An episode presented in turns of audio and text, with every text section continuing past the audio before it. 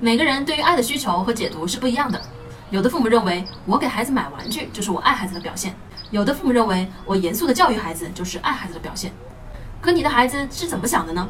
只有当我们了解自己的孩子对爱的需求，我们才能更好的爱孩子。可是往往啊，父母们总是自以为是的给孩子爱，造成孩子觉得父母不爱自己。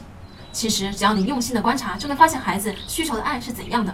也许仅仅就是需要父母在自己遇到困难的时候帮自己一下。也许高质量的陪伴是孩子爱的需求。想要建立好的亲子关系，请先从找到孩子爱的需求开始。我是不完美柚子妈妈，关注我，为你分享最有深度的育儿知识。